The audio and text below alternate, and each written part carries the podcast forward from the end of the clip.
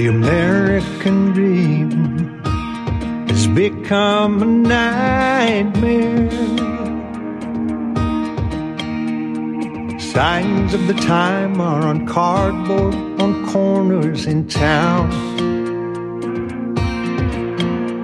Like a cancer that's silently spreading, there's an unspoken fear. We're on our way down. We must take America back. Main Street to Wall Street, cities and states, Washington, D.C. Before it's too late, there's not long. We need uh, welcome back, folks, to the Rebel and the Renegade Roundtable here on the 25th day. Gosh, only 10 more shopping months till Christmas. Oh, well, anyway, the 25th day of uh, February in the year of 2025. Uh, 2024. Oh, it's not 2025 yet. Wake up, boy. Uh, so, anyway, uh, I thought second hour, that was a wonderful tribute to John, and he was certainly deserving of that and much more.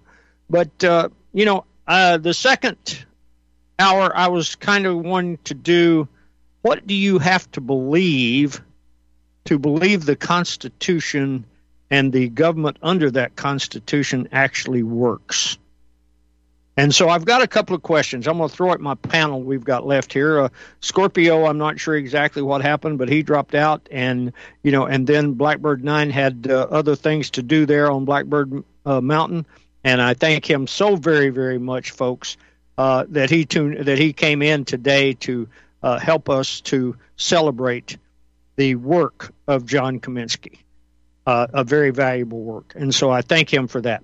And so I'm going to throw a question out to you guys, and we'll start with the. Uh, let me see. We'll start with the uh, lady of the group, and I'm going to ask you a question and get your response.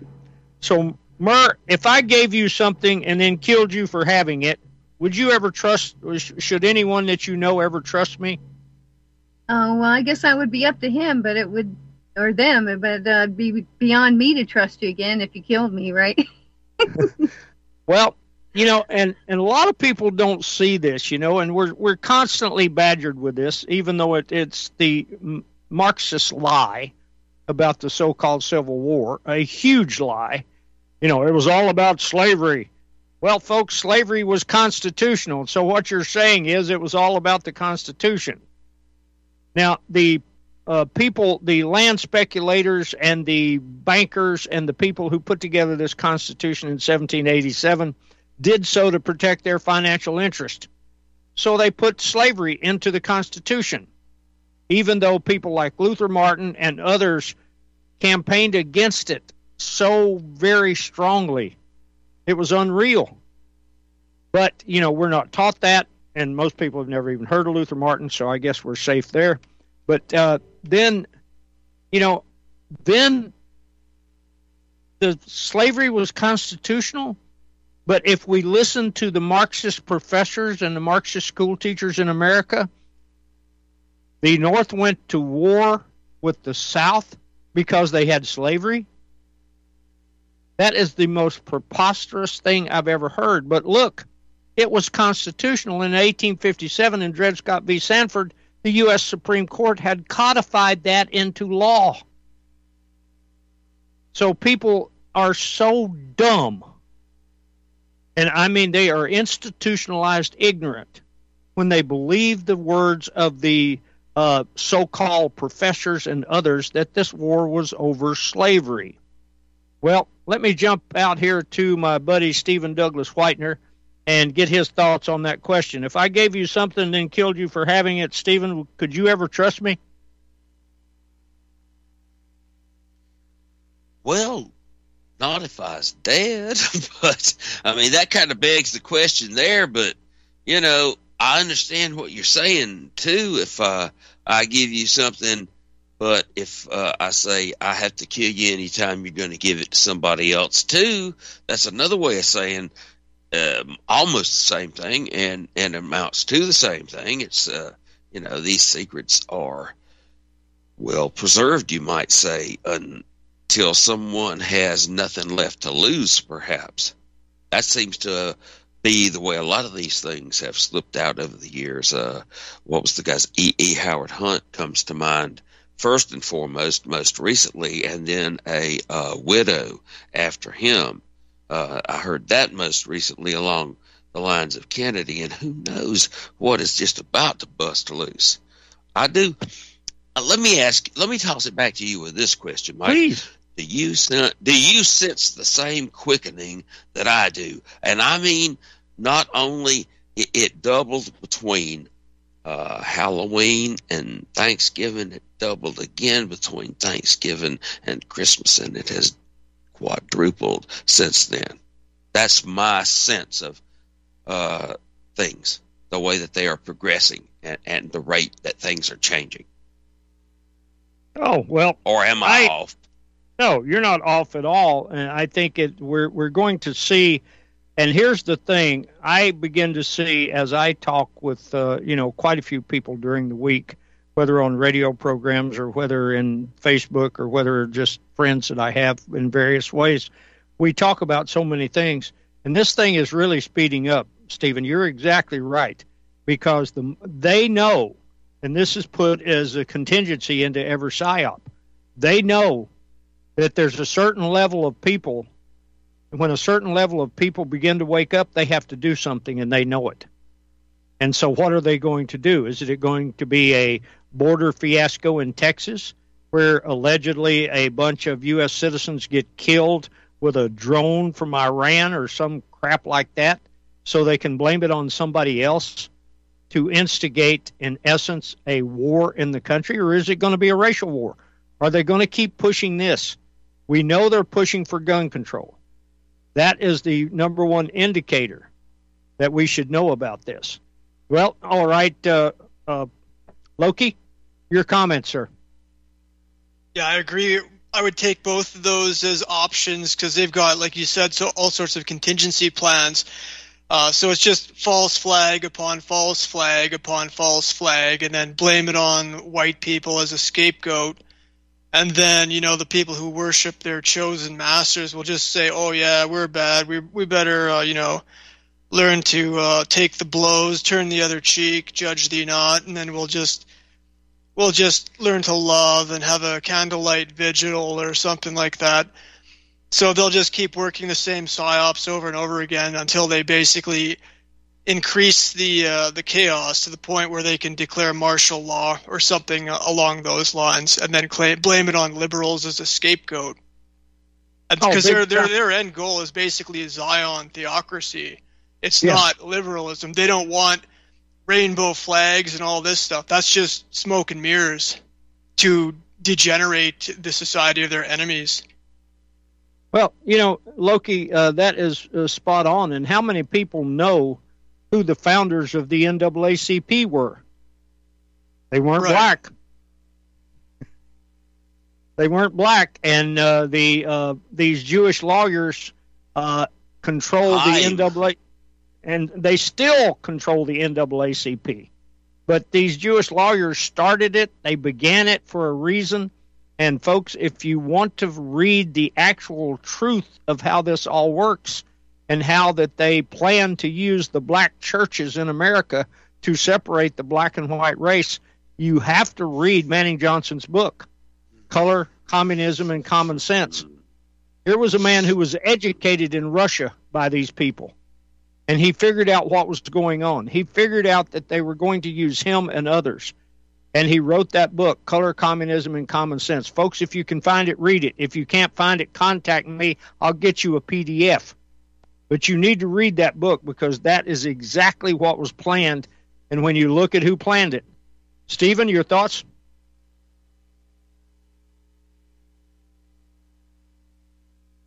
I yeah, it's always the same fomenting the revolution. You know, I I was thinking along the lines. I'm sorry, I was lost in thought as to what's going to come next over with Poland and and, the western part of Ukraine. I, I got distracted by that because that just seems like another one of the things. It, it seems to me, I'll put it this way, that there are a lot of different hot spots around the world that, and including our border and our inner cities, especially our blue cities, where they've been bussing these people in, that they're all almost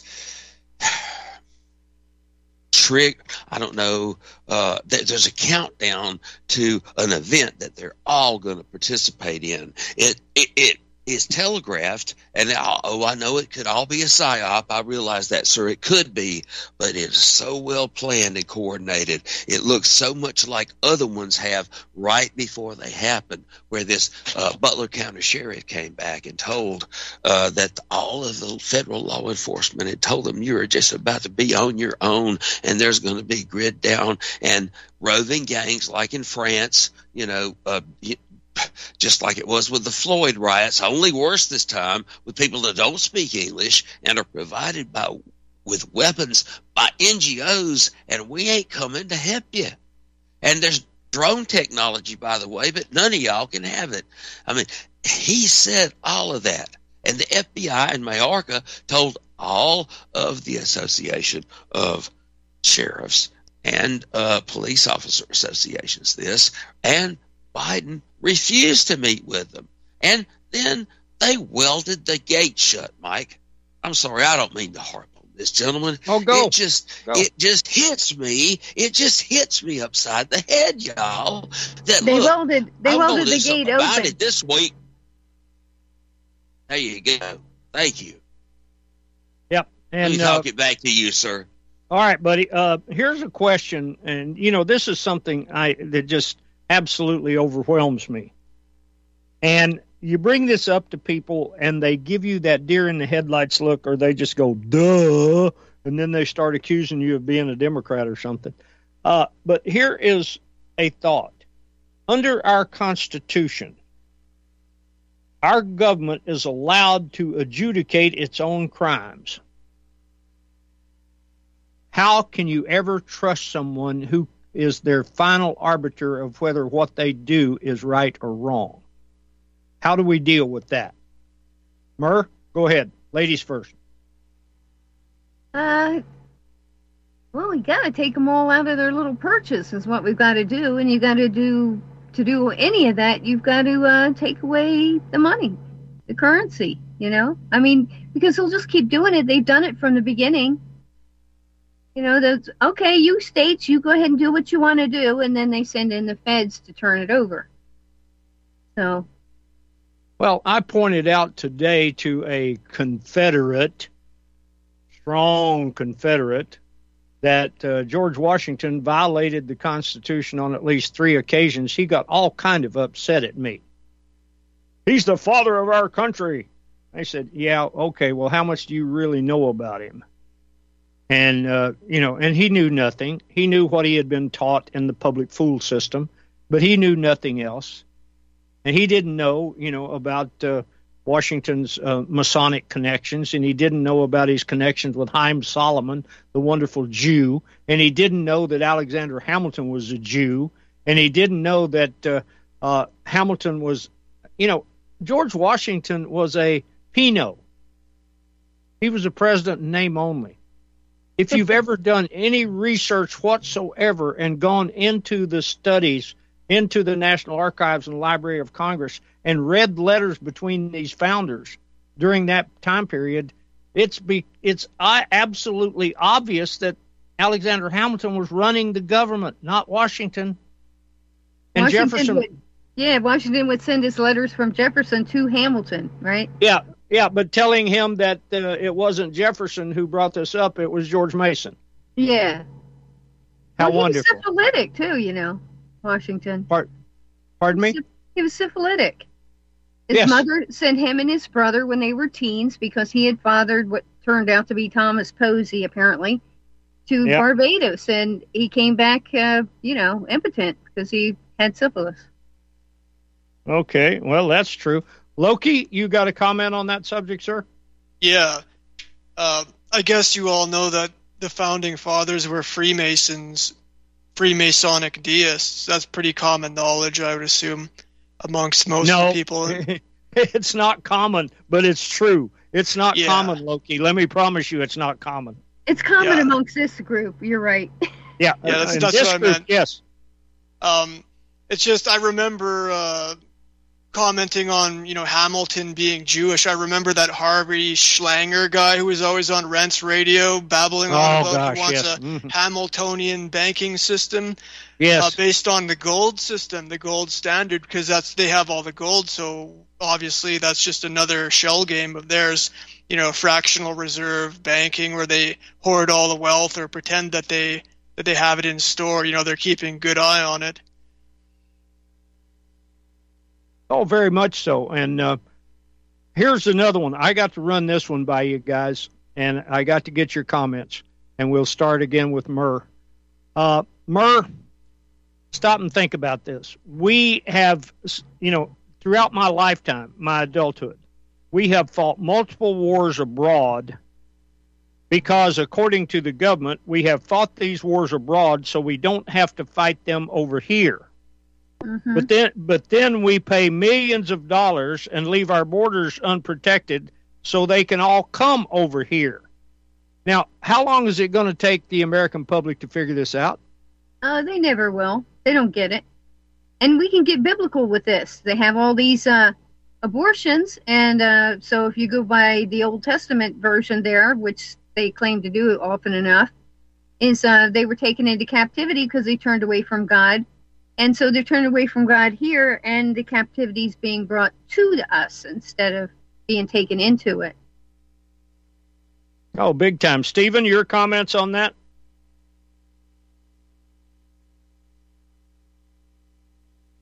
Stephen, mute button.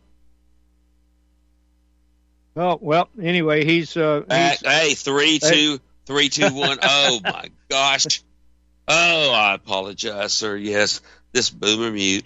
I thank you very much for including me. Uh, I wanted to say also that I, I, I just want to mention again to anyone uh, uh, that's a listener that that prays to pray for Paul and, and Lynn Lawrence, the uh, owners of the Dixie Republic, having been through the just in the past 10 years of the death of my parents. I know how difficult that is. And I know that to me, uh, you guys that I have met there and, and formed friendships with are very much like family. And even before that, RBN was like a family to me. And I, and I just wanted to say that again because it, it, it well, felt like me. Stephen. And and I just wanted to reiterate that, sir. I'm sorry, I didn't mean to get off topic, but that's That's just all on my mind. Well, let's not uh, forget for a second that uh, uh, the Dixie Republic is part of the RBN family as well. Yes, sir. And so Yes. uh, then uh, I've got uh, another one I want to run by you. And again, we'll start with Murr. Murr, the South may have owned slaves, but they didn't murder half a million of them in contraband camps. Right. What are your thoughts? Well, the Union sure did. You know, just round them up and dump them in a pit, right? Yeah, and nobody talks about that. It's No. not discussed that the fact that the Union Army there was a there is a documented case of where these blacks who thought, you know, if we get with the Union Army, we'll be free forever. And they were actually following them and they became such a burden on this part of the Union Army. They became such a burden because as the commander said when he justified what he did, as the commander said, and this is in the National Archive, folks, not making this up, he said, Well, you know, we didn't, we just couldn't take care of them anymore. We didn't have the food, we didn't have clothing, we didn't have shelter, we didn't have, we could just barely keep ourselves going. And so what they did was they planned ahead of time and they put charges under a bridge. And when the Union Army had uh, gotten across that bridge, they blew it and some Yeah. of the black some of the blacks were on the bridge when they blew it, but they didn't care. Yeah. And we Burn we the aren't bridges behind them, huh? yeah, and we aren't taught this. And this this it's a crime of the truth by omission, which is just the same as lying It's because the you're withholding you're withholding the truth. Yes, It's exactly. the worst kind of lying, omission, lying by omission. Yeah. Yeah. Uh, all right, uh, Loki, your thoughts on the subject, please, sir. Well, just in terms of the guilt complex that they like to run on the evil white man, you know, using exploiting their uh, their other regard and their their empathy towards other people that they always create these psyops to try to demonize their enemies and portray them as if they were like the worst things in the whole world. But slavery has been going on for the whole of history, and we're all slaves now to money. We have to pay money to be alive, and if we don't, then we're thrown into the streets to die. Uh, I don't think I could imagine anything more uh, insidious as a sort of slave mechanism than the subsistence wage, which was created by Thomas Malthus in England, who is Jewish. Right. And they had, uh, you know, they had children working in sweatshops, eight, however many hours a day, 14 hours a day or something in England. Uh, and then in America too, Leo Frank, that's a good example. The Leo Frank case of, uh, you know, the Jewish uh, pencil factory owner who ritually murdered and raped a young white girl who was as, more or less his de facto slave in in there, which led to the ADL being formed. Uh, but in terms of the black slave trade, obviously, most people in this movement know that it was actually Jewish slave owners from Spain and Portugal who were the slave ship owners. Most of them were registered to them. Uh, the secret relationship between blacks and Jews by the Nation of Islam, the uh, Louis Farrakhan's organization, uh, publishes the two volumes of that, which more Actually, or less definitively. Four. Four volumes, right? Okay. Four so volumes. E- even Yeah. more additional detailed proof that, you know, the people behind the slave trade were not white. It's just who owned the slaves who were white. You know, maybe a few rich doctors or Freemasons or something. Other than that, I don't think that there were any of them actually the white population. It was only like a fraction of a couple of percentages. Yeah, they couldn't afford them. There was a, a black uh, slave owner that was breeding breeding them for strength and everything, and that's really when when they started to go go against slavery because uh, that was really getting the upper hand. You know, breeding some Well- uh, mighty creatures there.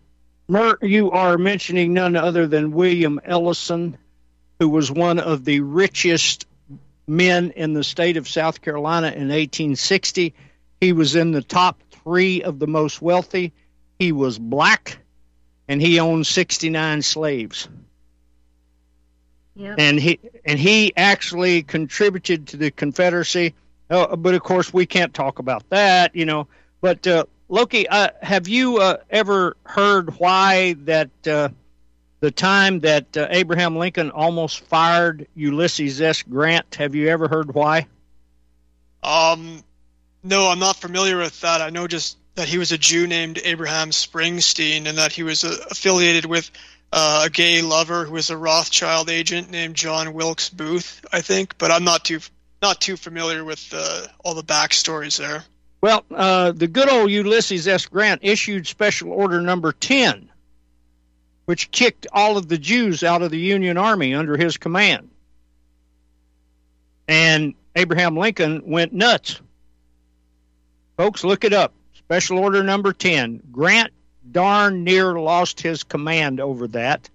And then when uh, Ulysses, uh, when uh, William Tecumseh Sherman started his uh, battle through Georgia after he left Chattanooga, he uh, kicked all of the media out of his command. And a lot of them were Jewish. And so they had a big problem with this. Of course, we know that the Marxists owned the majority of the newspapers in the North anyway. So, uh, and many of them were Jewish. And so William Tecumseh Sherman kicks him out of his army, and uh, Lincoln sends him a telegram and says, Why did you do this? And he said, it, it was funny. He said, Well, he said, the one thing we know for sure if these journalists were within our army and one of them got killed, there'd be news from hell before breakfast.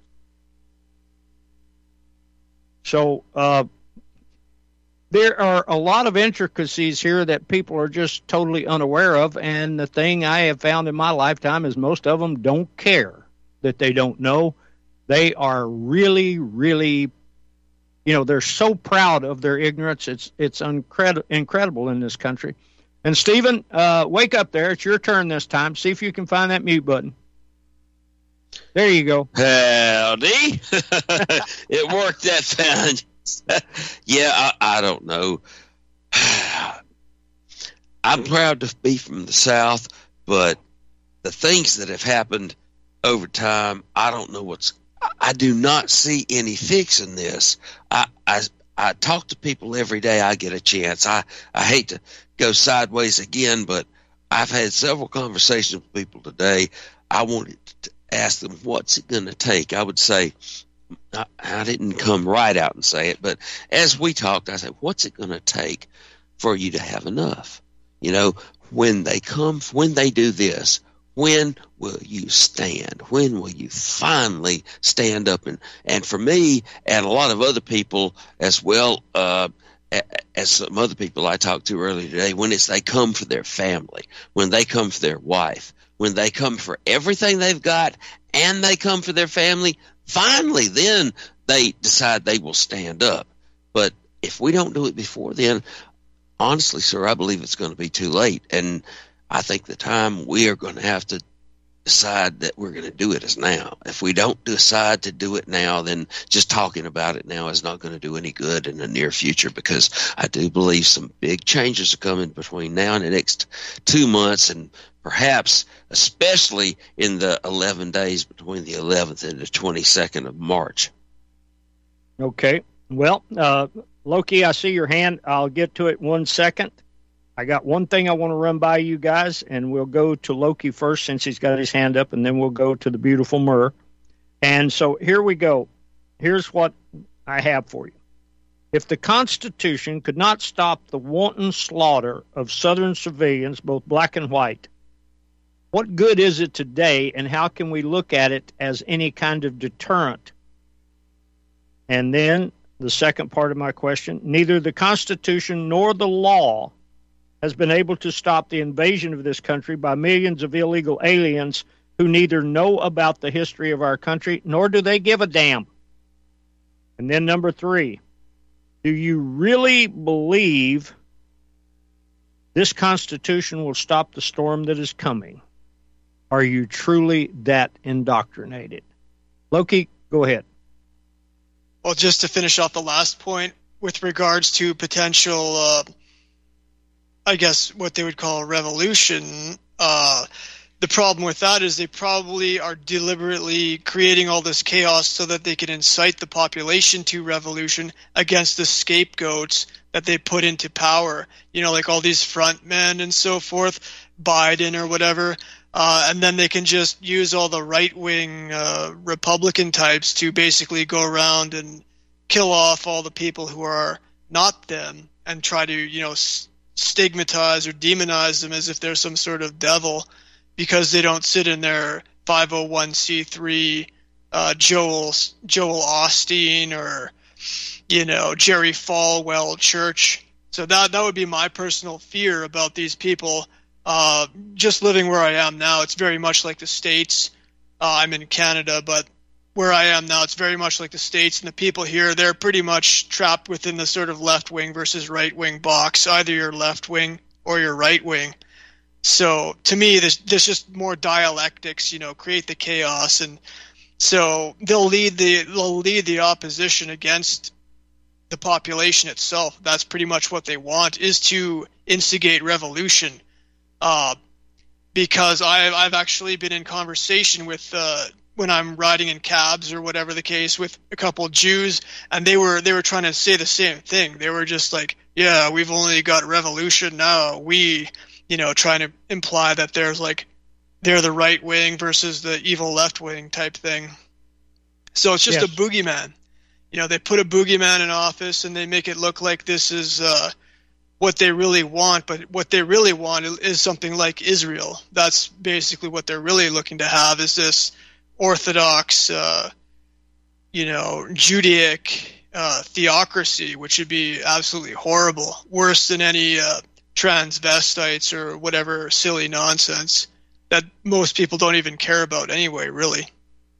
Yeah, you're right. Uh, Mur, your thoughts, please. Um, could you just ask me the three questions again? okay, I'll be happy to, young lady. Be happy to do that. If the Constitution could not stop the wanton slaughter of Southern civilians, both black and white, what good would it? What good is it today?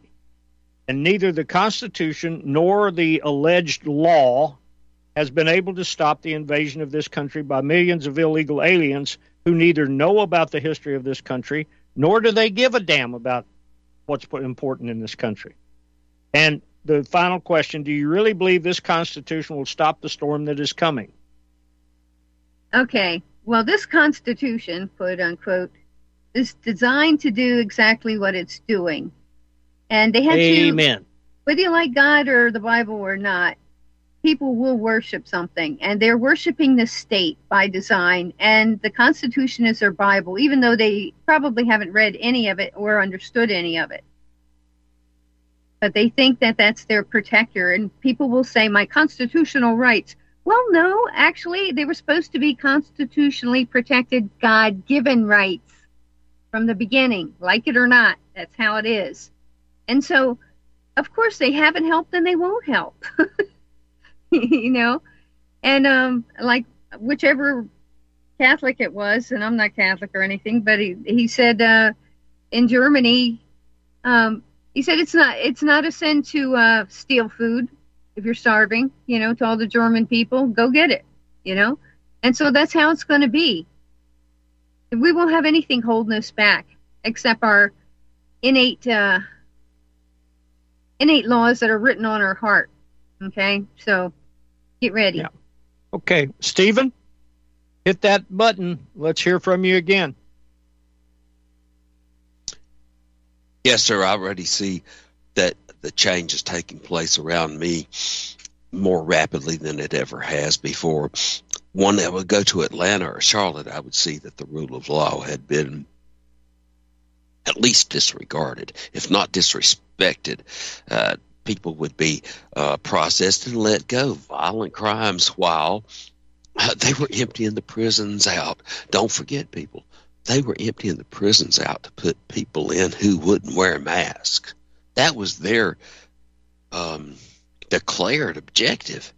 What kind of what kind of society is that? Is that a free society? Or is it a terror, a medical tyranny, authoritarian nightmare, a prison we live in? How much longer before we're tagged, bagged, and, and commodities to be sold uh, to the highest bidder for our commodity, for our uh, organs, for our blood, for whatever. I mean, that's where we are now, and we pretend, I think, with enormity bias, that we're headed in that direction. But the truth be known, we're living in that digital panopticon prison right now as we speak. That's that's just the way it seems to me, y'all. I, I don't know. Somebody, please, please prove me wrong. Okay, I've got one more I'm going to throw at you, and then we'll get uh, answers from everybody, starting with Loki. Uh, and I want to read this to you, and I want your thoughts. At the core of every government known to man is mandatory compliance and corruption. When you vote, you vote for more of both more com- mandatory compliance and more corruption. When you vote in an election, you are declaring by your actions support for the process of people being ruled, of some people ruling the others by coercive means. Is there a case to be made for voting? Indeed, there is. If one believes that social order is a quality that can be instilled by violence and other coercive means by only political authorities. Loki, your thoughts, please? Well, I personally never looked upon democracy as legitimate. I remember when I was a, a teenager watching satire shows in Canada. Uh, one of them was called This Hour Has 22 Minutes, which is basically just lampooning and mocking all the political, uh, whatever, chicanery. So to me, that that basically is politics right there. All it is is just a satire, a joke, a tongue-in-cheek joke on the population to divide and conquer, just like it says in their Bible, in their Torah, divide and conquer the nations. That is basically their strategy, and they're going to use the Constitution itself and all this this rhetoric about God-given rights to justify uh, orchestrating revolution and controlling the opposition and more or less mass murdering people like they did in ancient Rome when they used Christianity to basically mass murder all the patricians and the philosophers of ancient Rome and burn the Library of Alexandria down on two occasions, basically creating the Dark Age. That's what they want. They want to reset so that they can uh, rewrite history and then blame everything on white people and claim that the evil white people are satanic devils and uh, you know we the good christians uh, whatever race they may be uh, mestizos blacks we'll all just be wonderful christians. So long as you sit in the church and do what you're told then you know you're you're having your god-given rights. But that's exactly what they want because the flip side of rights are duties which means forced, coerced obligations, obligations to sit in a church, obligations to think what they want you to think. You can't think your own thoughts. Otherwise, you know, like it says in the Bible itself, it says, you know, every head shall bow, every whatever, uh, every knee shall bend, and if you don't, then they'll just kill you.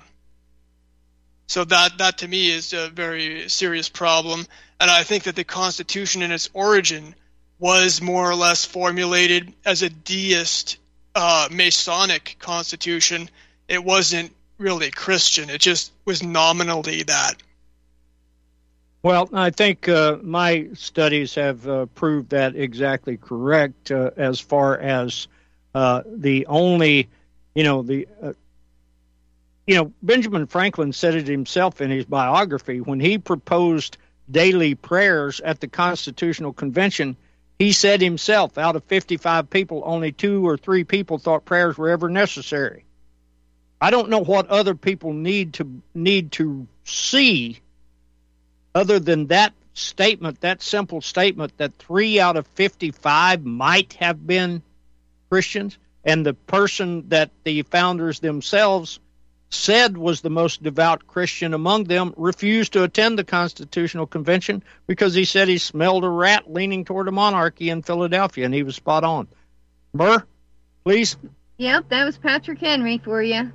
Mm-hmm. And he was the only one that, when you start studying, it seems like uh, was really devout and following the word to the letter. And uh, that's another thing. It's uh, sitting in churches. What is that? That's churchianity Okay, there's a relationship with Jesus Christ, but it's personal and intimate, and that's how it has to be.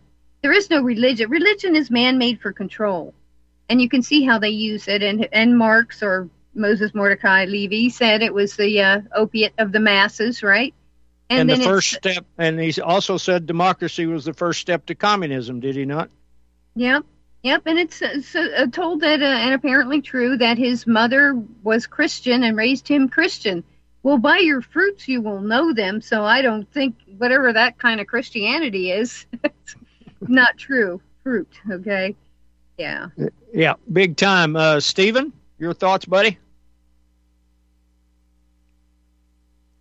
Well, even uh, Southern Baptist Convention School, Furman University had cultural Marxism in it by that time. It oh yes has permeated Western civilization as far as I can see. Uh, I, I don't.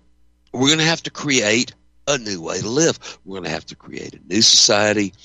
And there were a lot of people I met right before, I guess it was um, early 2022, We were working toward that right when that special military operation started. And, you know, all of a sudden the shift was off COVID. And you know, the next PSYOP was on, but they always recycle trash. Oh, big time. And uh, guys, I'm just going to throw some. Uh, yeah, we've got a little time here. Uh, I'm going to throw a little Talmud at you for your comments. Loki, we'll start with you. Okay, uh, here's one. It says the decisions of the Talmud are words of the living God. Jehovah Himself asks the opinions of earthly rabbis when there are difficult affairs in heaven. Now, that came from Rabbi Menachem of the comments for the fifth book. Your thoughts, Loki? well, in Judaism, so far as I've researched, they look upon themselves as uh, Jehovah Malkuth, which is the tenth Sephiroth of their Kabbalistic tree, meaning that they're like the material manifestation of the consciousness of Jehovah, which is their God. Uh, which which I would look upon with Miguel Serrano as a demiurge, as an inferior deity. But that's that's the way they look upon themselves as literally the children of uh, the absolute supreme being as they envision it. Okay. All right. Uh, Mur, your thoughts, please, lady? Oh yeah, they uh, and recently this one, um, I guess he was a rabbi being interviewed, and um, he said, uh, uh, you know, Jesus was a Jew, and of course he was a Nazarene, but in any case, he was fully man and fully God. But he said, yeah, you should worship all the Jews not just him. Yeah, they think of themselves as gods. And they say so. They say that we are animals, when in fact they act worse than animals themselves. So well, and of course here, we know what's what's in the Talmud there, right? About what they say about Jesus Christ, right? That he's boiling in excrement forever. Yeah, and I, you know, I look at this frequently, and I, you know, I, I think you have to uh, at least my former employment taught me you better understand and study your enemy if you're going to make anything work. And that's why someone might ask me, well, why do you read the Talmud? That is why. And I was just interested in this verse. It says, A heathen who studies the Torah deserves death. For it is written, Moses commanded us a law for an inheritance. It is our inheritance, not theirs then why is this not included in the Noachian laws? On the reading Marasha, an inheritance, he steals it. On the reading me, the betrothed, he is guilty as one who violates a betrothed maiden who is stoned. An objection is raised. They used to say, Whence do we know that even a heathen who studies the Torah is as a high priest? From the verse, Ye shall therefore keep my statutes and my judgments, which if man do, he shall live in them. Priests, Levites, and Israelites are not mentioned, but men. Hence thou mayest learn that even a heathen who studies the Torah is as a high priest. That refers to their own seven laws. That comes from the Sanhedrin 59D. Mur, I'm going to let you lead off this time. What are your thoughts? Well, you know, um, they say anything they want. But they also said uh, that anyone that studies the Talmud that's not a Jew uh, must be killed. And um, you can find pictures of Antonin Scalia front and center in their Talmud uh, Institute pictures. Uh, oh, yes, very much so. And, uh, you know, he was the uh, conservatives' go to guy, wasn't he? Mm hmm. An interesting Stephen? life. You know, he. Oh. I, I, just want to say about him. He, um, um, you know, was trained by Jesuits uh, when he was 12, and he was the only child of uh, of um, uh, what's the island below Italy? Sicilian. Yeah, Sicilian parents. Sicily, the only child. Yeah. yeah. I'm sorry. I quit. Oh, you're you're fine. You're fine, girl. Uh, Stephen, your thoughts? Well, I'm reminded of that quote where Nietzsche says if you gaze too long into the abyss, then that abyss will gaze back into you. Uh, that that's one part of it, but then also I'm reminded how Plato talks about we're in this cave and all we can see are the shadows that are casting on us, and there's a small group well, of outliers of us, like you and I and a few others, who are in here in this cave, and we're sneaking feeling our way around these stalagmites, and a couple of us maybe have got a spark to where we've got a little torch here, and then we're trying to find our way out of this cave. But it seems to me like there's so many detractors who keep yanking on us and say, "Hey, wait a minute! You didn't look over there behind that stalactite. There might be something important over there." Well, we know that the truth and the light is right out this cave. Well. Um Exactly, Stephen, and very well said. I'm going to read two things now because I think they're related, and then I want to get our thoughts, and we'll start with uh, Loki. All right. The first one is from the Libbre David 37, and I quote To communicate anything to a Goy about our religious relations would be equal to the killing of all Jews. For if the Goyim knew what we teach about them, they would kill us openly. Okay, the second one comes from Zalath Utsabat, the book of J O R E D I A 17. And here's what it says, and I quote A Jew should and must make a false oath when the Goyim ask if our books contain anything against them. Unquote. Loki? Well, I'm sure we all know that mendacity is their major modus operandi. That's their default setting. They're always lying and covering up lies with more lies with their pill pull uh, gimmickry. That's just their natural inclination. Uh, with respect to Catholicism and that Anthony Scalia guy, uh, Sicilians predominantly are Jewish, just like the mafia, which was allegedly Italian or Sicilian, but in fact was actually Jewish, the Mishpoka yep. Or Kosher Nostra. Yeah. And, you know, it, they, they, they call it the mafia, which means our own thing. And that's exactly what Judaism is, is basically their own thing. They are a mafia and they're still a mafia to this day. And my personal experiences with that have been copious throughout the whole of my existence. And, you know they if you ever know about them and communicate as it even says there in the talmud about you know that they they will you're you're considered a din rodef i guess if you're a jew who who speaks about uh, themselves. But if you're a, uh, one of the gentiles who speaks about them then again they they have an obligation to kill you because they believe in their mind that if anybody knows about what they're doing then that would lead to their being killed, apparently, which is just an, an, admission that they're obviously transgressing uh, basic fundamental morality and uh, other people's uh, autonomy. Oh, very well said. And uh, Mur, your thoughts there, lady? Yeah, I'd have to agree with that. Yeah. Well, I'm going to read another one now, and then we'll get Stephen to lead off with us here. And this one it says, "The Feast of Tabernacles is the period when Israel triumphs over the other people of the world. That is why during this feast we seize the lulab and carry it as a trophy to show that we have conquered all of the other people known as a populace." Unquote. Stephen does that relate to the red heifer and the building of the third temple, or is that just a every year thing? I'm not, I'm not exactly sure. that one, yeah, that, that's not exactly. Is. is that every year, Mur? Yeah, Feast of Tabernacles. Yeah. Okay. Wow. Yeah. Man. Well, no uh, wonder. That's all I got to say. Jeez, no wonder they think they can get away with this.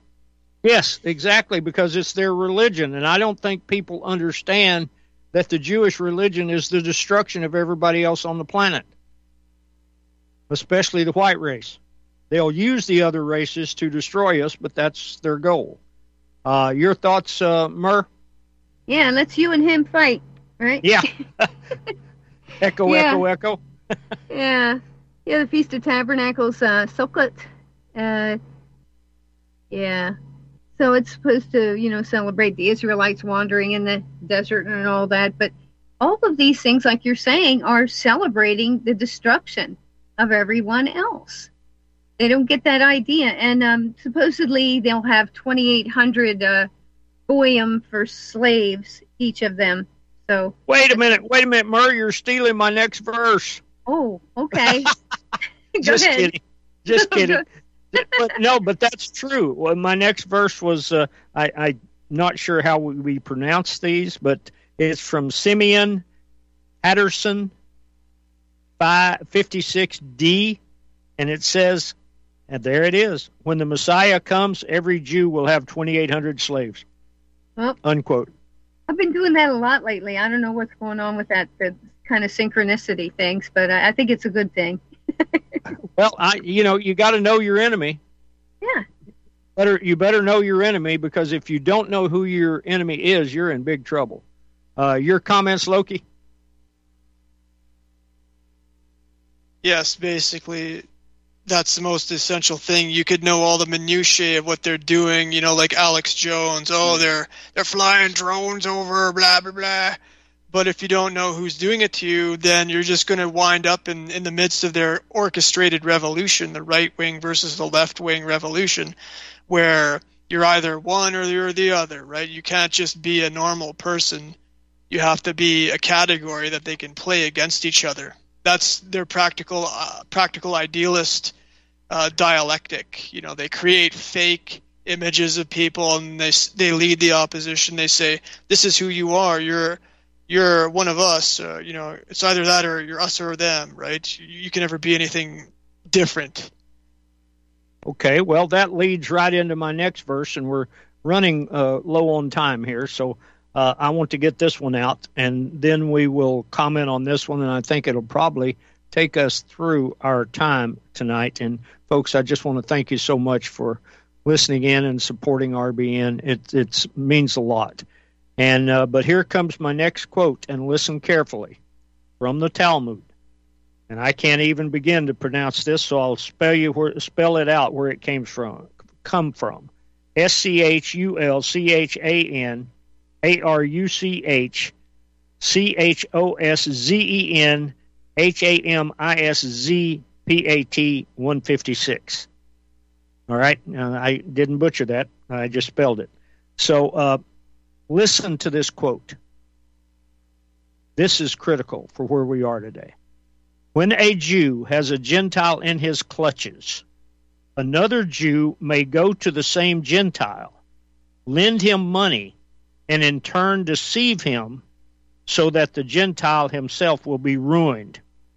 For the property of a Gentile, according to our law, belongs to no one, and the first Jew that possess that passes has full right to seize it. Unquote. Mer? Yeah, it's like the opposite of the Good Samaritan, isn't it? Uh, you know, yeah. Take everything instead of, you know, give everything. Yeah, that's uh, kind of how they operate. You know, uh, it's it's pretty pathetic because a lot of them are raised so horrendously. You know, un, inhumanely, you know, in in a family way. Uh, a lot of them are just very cruelly treated as they're growing up, but yet at the same time they're being told that they're the, better than everyone else, you know. So it's I guess no wonder that they're all crazy. Oh, big time, uh, Stephen. Your thoughts on that last quote?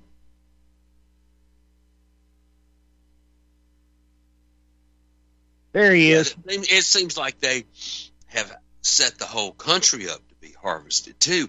You, I have heard that quote from Netanyahu back, I think it was the late 80s or the early 90s at the latest, how America was their golden calf and they were going to bleed us all dry. And once it was done, they were going to cut us up, carve us up, discard us, and set us against each other, just the same way they're doing.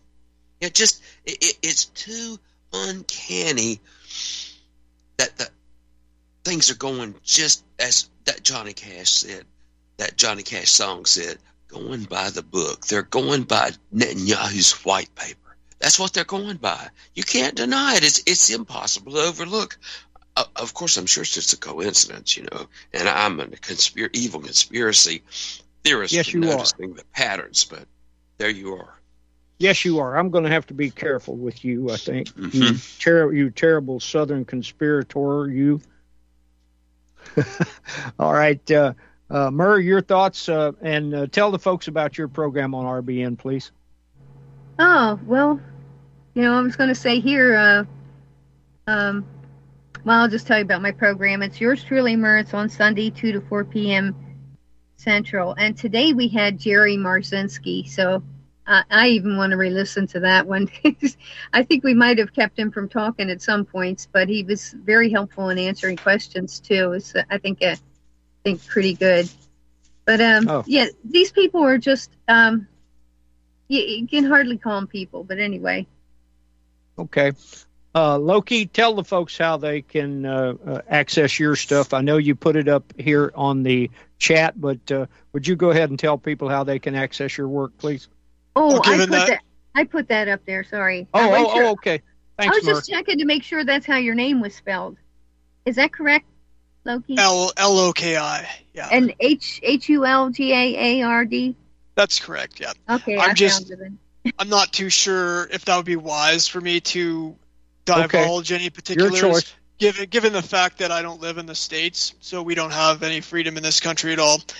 Uh, but I, in closing, I would just like to say, you know, thanks for having me on to discuss Kaminski's work, and hopefully, uh, myself and whomever else can uh, facilitate getting his work out in physical form, because you know you can't rely on the internet at all because they can just tear down your website right away. Yep. And the website that I had this work on actually has just recently been undergoing cyber attack and all sorts of other stuff too. So I have to reset it up on a different site and all this with better uh, security and better Okay. hosting. Totally, totally understood. Stephen, tell them about your program, please.